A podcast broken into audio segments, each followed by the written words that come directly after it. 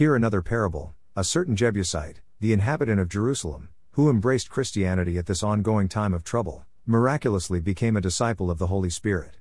And this repentant Israelite started studying the Holy Bible, and behold, he experienced a great epiphany after perusing this Bible portion. Matthew 23 37 39. O Jerusalem, Jerusalem, the one who kills the prophets and stones those who are sent to her.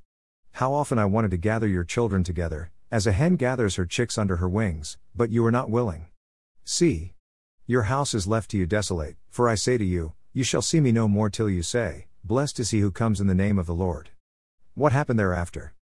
This wise Jebusite who understands the ways of the Jews, said, I know that Jerusalem is the revered religious capital of the Jews, and it is a city that killed the prophets of God, and also killed Jesus. From that time Jesus began to show to his disciples that he must go to Jerusalem, and suffer many things from the elders and chief priests and scribes, and be killed, and be raised the third day. Matthew 16:21. But what startled me in my Bible studies today is this, that I, Israel, and the entire world will never see Jesus Christ again.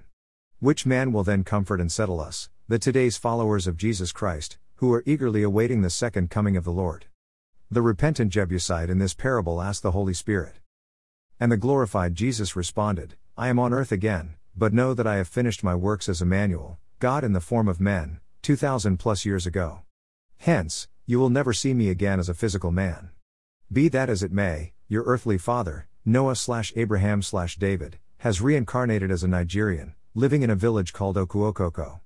He is the man who has come in my name to fulfill all the unfulfilled prophecies of the Lord. Why? Because he is the actual Son of Man. What about me, the glorified Jesus or the Holy Spirit? I am the eternal Father of creation. Titus Aram Agono Adito. Philip, the apostle, said to his master, Lord, show us the Father, and it is sufficient for us.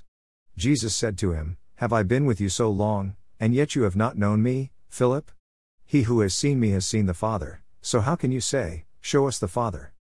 John 14 8 9.